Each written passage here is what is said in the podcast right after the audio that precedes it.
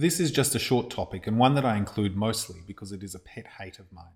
The term subdural hygroma gets bandied about a little bit too freely for my liking and is often used interchangeably with chronic subdural or enlarged CSF space surrounding atrophied brain.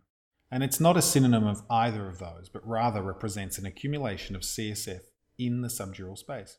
It is thought to be due to either a tear in the arachnoid layer, allowing CSF to enter but for some reason not to exit the subdural space. It therefore has the morphology of a subdural hematoma, but has never had acute blood, which distinguishes it from a chronic subdural. This lack of prior blood, however, is hard to demonstrate on CT.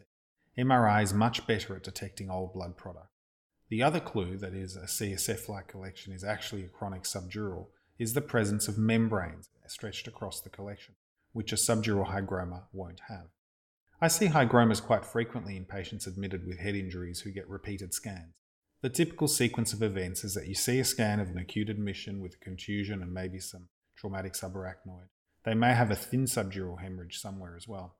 Then, over the next few days, on the opposite side of the subdural hematoma, if one is present, a CSF density collection accumulates. These hygromas then usually gradually resolve, but in some instances they can go on to have bleeding within them.